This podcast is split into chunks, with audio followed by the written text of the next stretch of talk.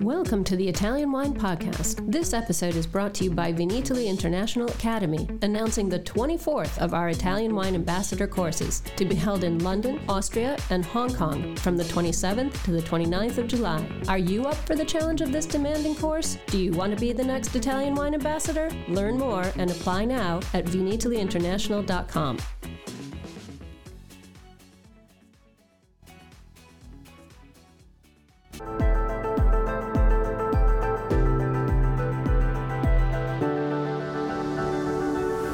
Welcome to the Italian Wine Podcast. I'm Cynthia Chaplin, and this is Voices. Every Wednesday, I will be sharing conversations with international wine industry professionals, discussing issues in diversity, equity, and inclusion through their personal experiences working in the field of wine. If you enjoy the show, please subscribe and rate our show wherever you get your pods.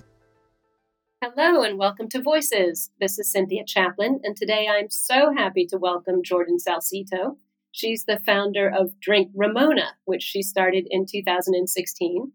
And Jordan began her career in New York, where she still lives, as a restaurant hostess before becoming a prep cook and a sommelier and a manager, and eventually the wine and beverage director at David Chang's Momofuku, where her wine programs were repeatedly selected as semifinalists for Outstanding Wine Program by the James Beard Foundation.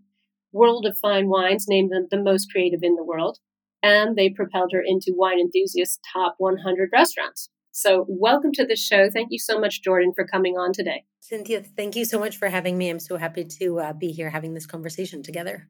Great. Well, I am so excited to talk about Ramona. It is described as, quote, the best of Italian spritz culture in a can. So, you've got to tell us about this drink and how did you come up with this idea? Okay, yes. So, Ramona Ramona's named after my my sister's childhood alter ego. When she was five, she had this alter ego scapegoat, and anytime she did anything she wasn't supposed to, she blamed it on Ramona. and it, it, felt like that that needed to be the name for essentially what Ramona, what what I my my vision for and goal with Ramona, starting in those very early days, was to create something that was portable that also adhered to this value system that I came to expect in anything that I personally consumed. Because um, working as a sommelier, then on um, every fall I would go and I would work harvest. It started in Burgundy for the first 10 years, I would work in Burgundy, and then sometimes I would go to other places after that.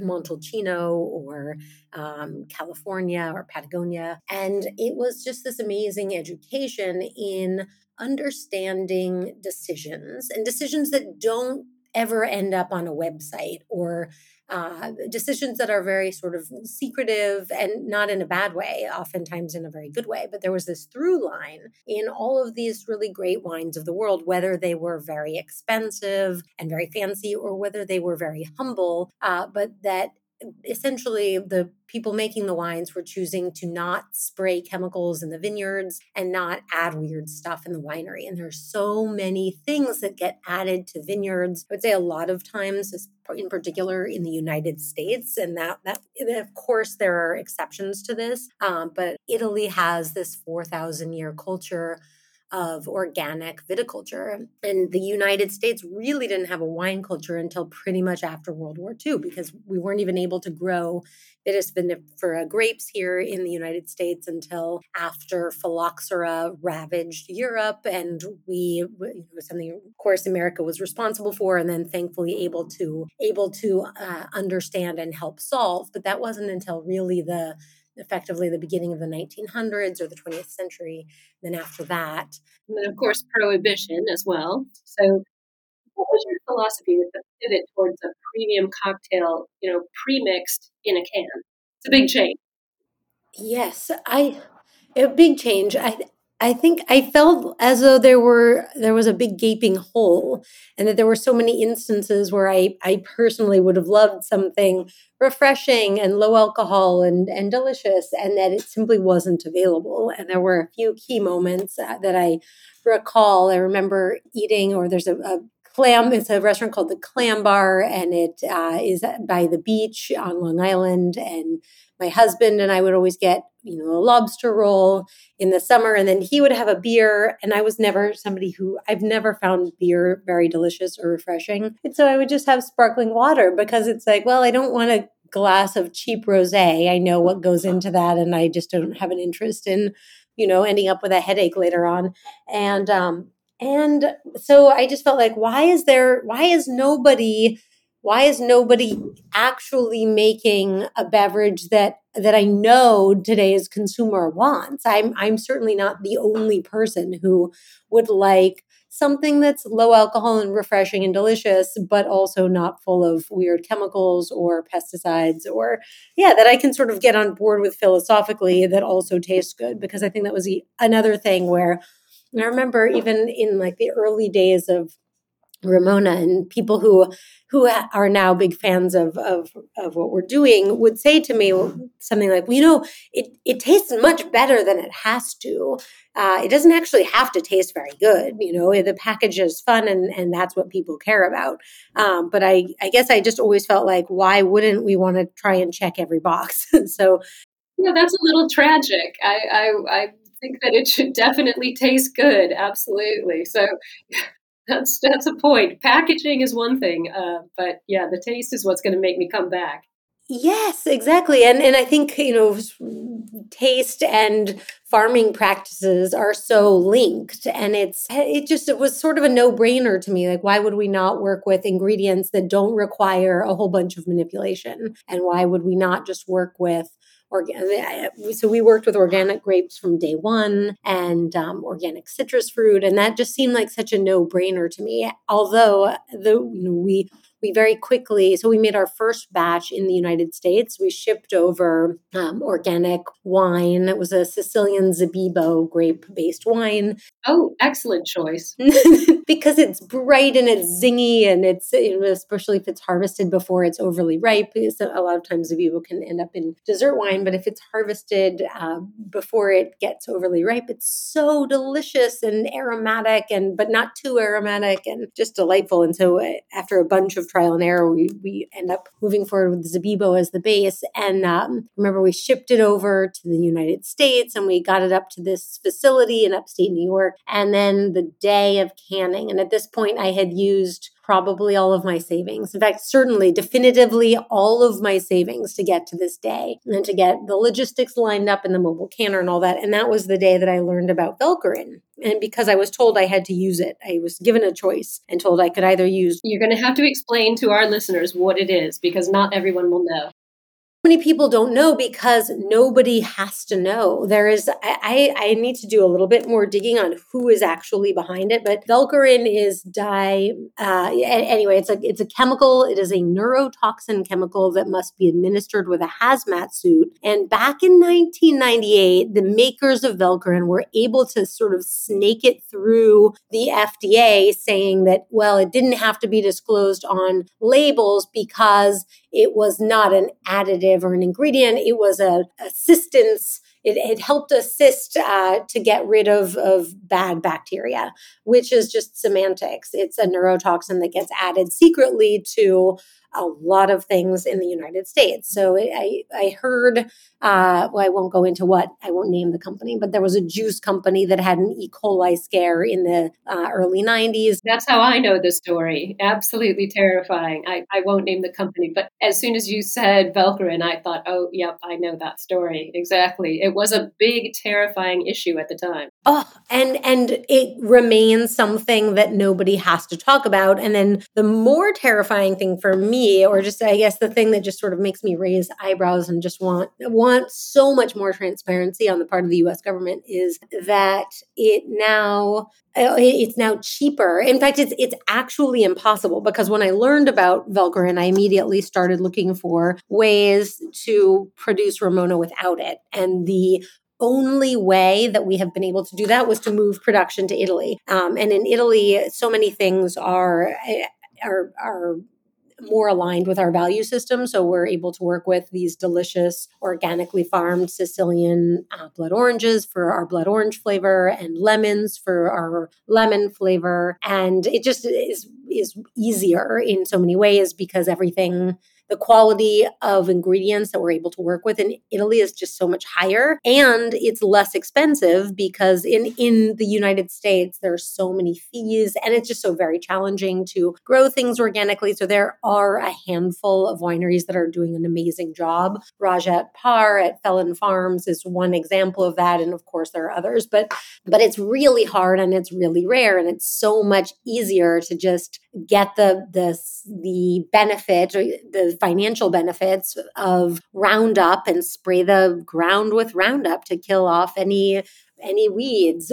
A friend of mine, Diana uh, Snowden Seysses, who makes wine in both Burgundy and, and now in California at her family's winery, she was explaining to me that it's um, it took so many years to get her family on board with organic farming because it's three, I believe it's $300 if you just want to buy enough Roundup to spray the whole vineyard area versus 28,000 if you want to grow it organically and um, and be certified. So there's such a cost associated that that it's almost it's it's it's such a high mountain to climb. Whereas in Italy and in other countries, but certainly Italy, um, I would say Italy's Italy's always at the forefront. Italy bound or uh, banned Roundup in pre-harvest farming back in 2016 and was, I believe, the first country in the EU to do that. And others have followed. France came on board in 2020, four years later. And I think Luxembourg was trying to outlaw Roundup entirely, but then the lobby, I guess, was strong enough that they decided not to do that. But anyway, it is so difficult. It, it really is trying to, you know, go down this rabbit hole of, of why why do we punish the, the farmers who are trying to go organic and, and make the toxic chemical yes. people wealthy? I mean, this I don't want to go down this road in this podcast, but it is a question that I've had in my mind for years. In the U.S., it seems to be upside down, but that's just my opinion. I'm I'm so happy about everything you said in terms of Italian farming. I mean, Italy's always been a relatively um, poor country economically compared to other European countries and certainly the US. So they didn't always have the money for the expensive chemicals and you know necessity being the mother of invention. They they were doing organic far before everybody else. So um, I'm really excited about the fact that you chose Italy for your base wine and chose Italy for its fruit. And of course, your surname is Salcito, so I'm guessing there's Italian heritage in there.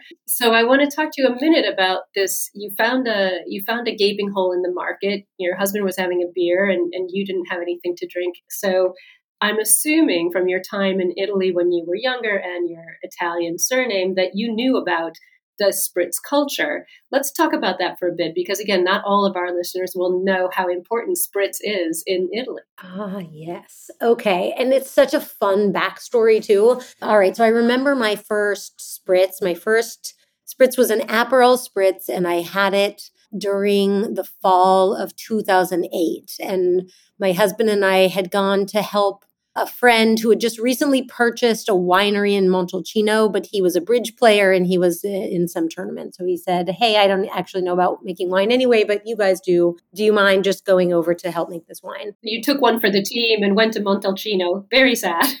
well, Montalcino is so spectacularly beautiful and it's so wild and rugged compared to Burgundy. I mean, I think Burgundy is so manicured and it's you know it's broke both places for me are are magic in this very very powerful way and they're so so so different. So there was this and also our experiences there. So when we were uh, harvesting in Burgundy, we were part of a larger program and everything was very organized. Whereas when we were uh, in Montalcino that particular year, it was a little chaotic because there was no leadership. We were sort of the leadership, but we also were not at all and very much didn't know what we were doing. And we're sort of like, okay, I think we should have a sorting table because that's what we do in Burgundy. And we, we knew enough to to make sure that you know the that that we weren't going to mess it up too royally but but in essence, I remember there was this one particular day and it was very rainy and we didn't have a winery. Even there was like a little, a little building where the vats of wine um, were stored as they were aging, but it, it wasn't like there was a, a winery for sorting the grapes. So we had this tarp and it kept blowing down in the wind. Anyway, long story short, the every afternoon after we would, we would sort the grapes and we would clean everything up, we would all go to the piazza, which is such a special piazza.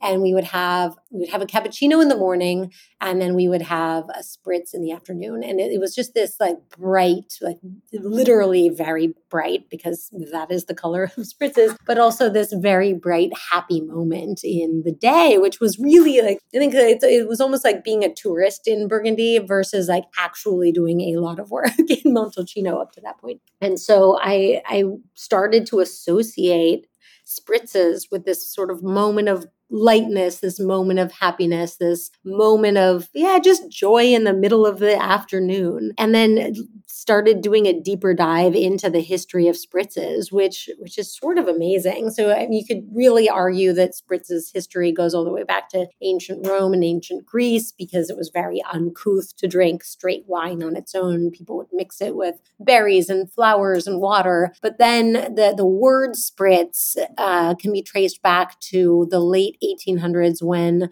uh, the Habsburg Empire occupied northern Italy, and uh, the the Aus- the Austrians didn't like to drink full strength Italian wine, so they would add a spray of water or a spritzen of water, and that was that's believed to be the origin of the word. I did not know that. That's fascinating.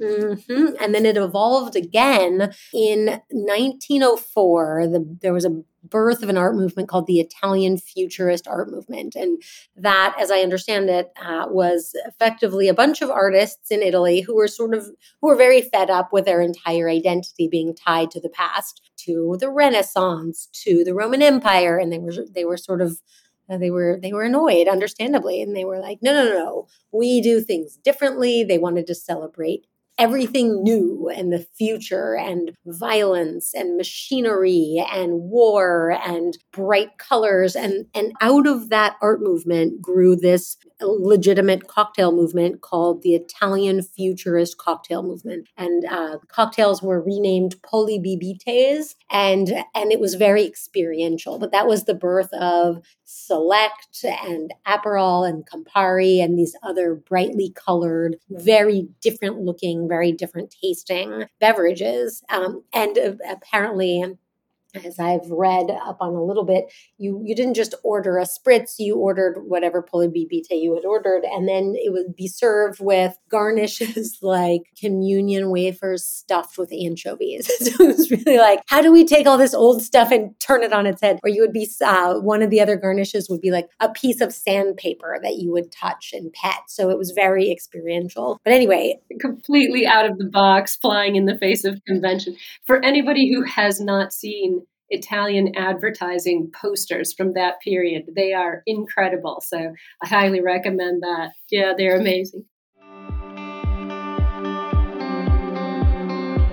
Are you enjoying this podcast? Don't forget to visit our YouTube channel, Mamma Jumbo Shrimp, for fascinating videos covering Stevie Kim and her travels across Italy and beyond, meeting winemakers, eating local foods, and taking in the scenery.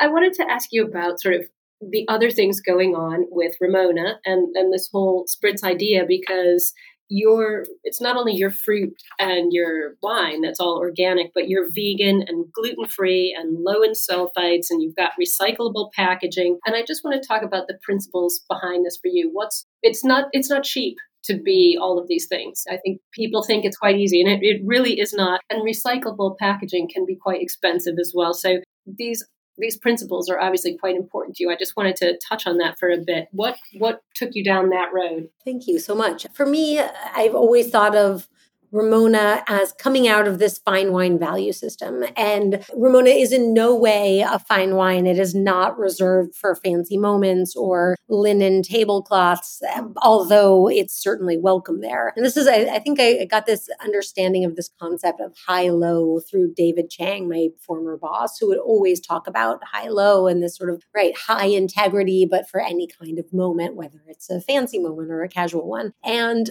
for me, as a person who is inhabiting this world and as a parent of two children who will be part of the future generations it just i i don't i have no interest in contributing to I, I guess how do i say this differently? I think as a business owner i feel like i'm i'm in a very fortunate position where i'm able to make decisions that that feel like the responsible thing to do uh, as a business owner. So, yes, we could use Velcorin, which would be cheaper and easier to do. However, why would I want to continue? To, that's not aligned with a fine wine value system of integrity and really forward thinking. Like I'm thinking of right now, there's a winemaker, Jean Louis Chave, and his family has been making wine in the Rhone Valley since 1461. And a few years ago, he completed a project of, along with two or three of his colleagues, rebuilding these walls that were built by the Romans. And they're, they're these terraced walls and these effectively up a mountainside in San Joseph, right across from Hermitage. And these are, and then replanted the vines. And these are vines that are not going to really make any. Uh, these were these were not vines that he planted for himself. These are vines that he planted for his children and his children's children. And that long term thinking and this sort of respect for resources is a no brainer, I think, especially as every as so many headlines coming out of the news are about how how we as a human race need to get on board quickly with sustainable solutions to our lives. Yeah, that is that is such a good point. It it really really is, and especially you know being mother, having children. Uh, I think it makes us more focused on looking to the future and and making the world a healthier and safer place to live in, which you're definitely doing. Um, it, it's interesting because I I love the idea that your fine wine background gave you sort of a, a, very high standard for your canned spritz background. It's it's not something that you would normally think of as being aligned. Um, and I, I, like the fact that you have really put those things onto the same page. It's unusual. But you you brought up David Chang and, and Momofuku, and I just want to go a little bit backwards in your history about that because um, huge part of your life, you know, you worked at some of the top restaurants in New York. Ko, 11 Madison Park, and Crown, and obviously with David at Momofuku. And you studied at the Court of Master Sommelier. Um, and I know your your experience in the court wasn't all that hugely positive, even though you passed the blind tasting portion of the exam on your first try. Um, you've described your experience there as sort of full of weird roadblocks and the service exam as a gut punch. And I just wanted to ask you, in your opinion, you know, in light of all the scandal that has come out recently about misogyny and um, injustice at the court, how did you put your experience into context for yourself? How would you advise a young woman considering becoming a student at the court now? Yes. Okay. And I, I do think, I mean, overall, I feel like, so I was, I was able to pass I, while simultaneously not uh, passing the service exam and my feedback on that. It was, so there are three tables and I had passed two of the three and the third one was the table in which I answered every question correctly. And uh, I remember my feedback was that um, I didn't seem like myself to this particular table of people who have never seen me work in a restaurant, who also don't work in restaurants themselves. And so it took a little while to to have perspective on that. But at the in the moment, and presumably they didn't know you. How would they know what yourself was? Yeah, I think. I mean, I think that's that's indicative of sort of some of the unfortunate behavior that was going on in the court at that time. That I think you know they're they're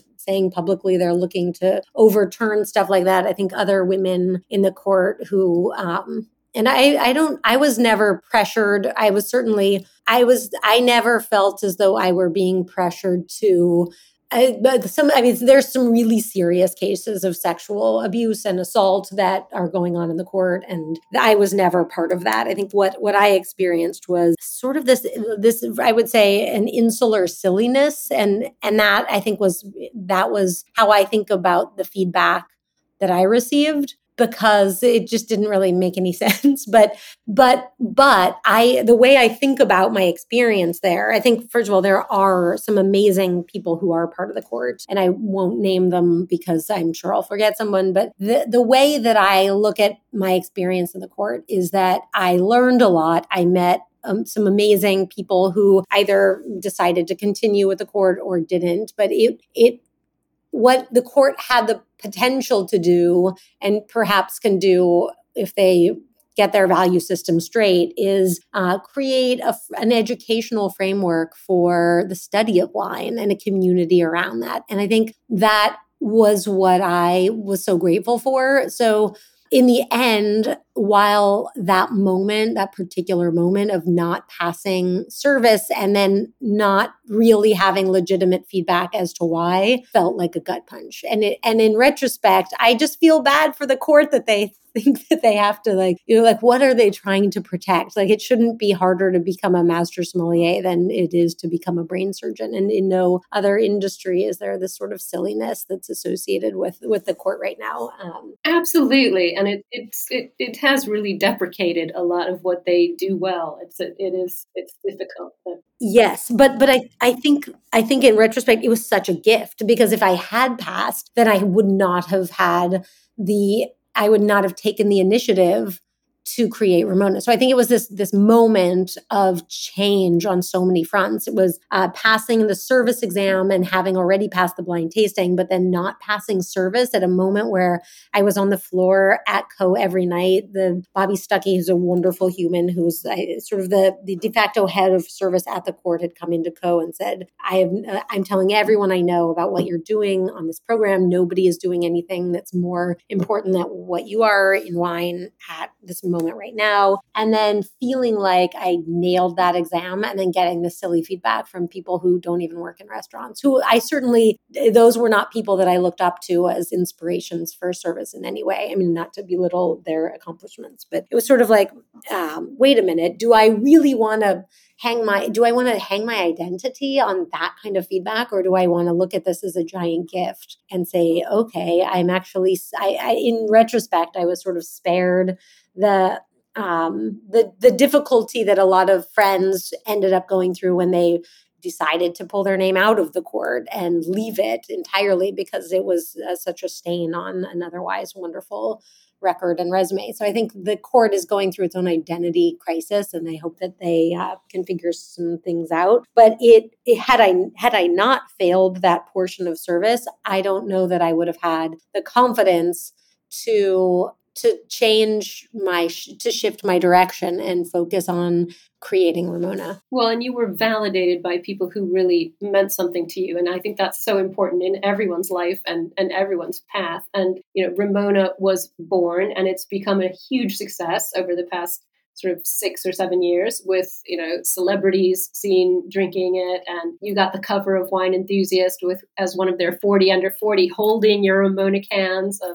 great great cover. But you know we know that the workplace is always saying it's equal you know equal opportunity. The court says that too. And, and we know nobody's really quite all the way yet you know there yet, but uh, it's good to see people trying. And so you're you're a mother of two little boys, you've said, and you've achieved so much. It's that old saying: if you want something done, ask a busy person. I'm I'm a mother of four girls, and they're all grown up and they're in their twenties. What advice would you give to a young female entrepreneur? You know, not just about wine. What do you want your boys to know about you as they grow up into young men? You know, what would you tell a young woman who was looking to start a business now? Okay, I think so much of it is finding the right partner who's going to be supportive of you. And I was so lucky to find that in my husband, Robert. And it was one of the things that drew me to him early on because eh, I think so many times uh, yeah, there there will always be challenges in any relationship, but having a partner who truly who truly is a partner in all ways um, is is so important. I would say, oh goodness, I would say the thing about I guess another thing that was such a surprise to me. I remember being very terrified when I learned I was pregnant because because I think so much of the cultural narrative that I had heard or believed and interpreted up to that point was that you you have a baby and then your life is over in the workplace and you have to it's this very binary choice and you must pick one and abandon the other and I think one of the gifts of entrepreneurship is that you don't have to choose one, you can choose both. And I think the thing that I found for me is that that it, it, crystallized priorities. It, as in parenthood, crystallized priorities, um, and and both for me are so important. I think they're both such important parts of of my life and of my sources of joy and of my what I, what I hope to. Um, I think my responsibility to raise children who are conscientious and who are respectful and who see who who believe that that everything is possible for for men and for women and for you know, for for for anyone that that it's not. Um, I, I, think one of the gifts that I had growing up was being born into a family with two other sisters. So it was my mom and my dad, and then uh, my my two sisters and me. So we were three girls my dad had always, it, it had never occurred to me that, that I needed protection or that I needed looking out for, that the workplace was going to be hard. It was always, you know, you show up and you show up to work. And work ethic was important. Education was always important. And these were foundational things that i think have been so helpful in adulthood because it, you know, if you if you grow up with the message that if you work hard you can you can really create the life that you want. I believe that that's true, and I think um, I'm I'm just grateful that I didn't have parents who you know who who gave me other messaging. Yeah, I think I think that is really a good point understanding that you can achieve whatever you want if you're willing to work hard enough for it. That's a really positive thing. Um, yeah, give your parents a hug when you see them next because that was a great that was a great thing they did for you. You you've also said something that I really love. The quote is that there is no I in Ramona. I think that's great. You've got a serious commitment to a more sustainable planet, and you're a certified women's business enterprise and you're supporting initiatives like Speed Rack, which is an all female competition that raises money for breast cancer research. What's going on in your sort of proactive community building and your outreach? What's your aspirations for for 2022 now that we're sort of coming out of this pandemic please? Yes it's such a good question. I think um, one thing that has been just become such a um, clear focal point i think education is something that we uh, what i'm realizing is that as we talk more about velcorin people just don't know that it's in things that they're consuming. Um, so I, I think the more we can do to tell the story of what's in things things and why we want people to feel empowered to have that information. I think that's that's a major focus for us. And then I think there are, there are always, I mean, of course, nobody could have predicted the pandemic. And I think one of the great gifts of that was that uh, collective awareness on Black Lives Matter, or I, I, think there are so many things to be upset about and so many things to work hard towards that I want to be open minded and, and of course, you know, be able to support organizations that that are doing great work as as we encounter them. But in this exact moment i think the best thing that we can do is really double down on sustainability and and what that means and help uh, tell the story louder so that people are empowered to make choices that uh, that align with products that they want and a value system that that they already have without accidentally subverting it through through other choices yeah, educating people to ask questions and, and be aware. I think I think you've hit the nail on the head with that. Well, before I let you go today, I've got to ask you my famous final question, especially since I know how much you love Italian wine and Italy. What would be your Italian wine drink of choice? You're not allowed to say Ramona. If you were going to sit down of an evening and, and open a bottle with Robert, what, what Italian wine would you drink? Oh my goodness, there are so many delicious ones. I would say it's so hard to pick one. I would say. I know. I love asking people this question because I hate when I get asked it myself.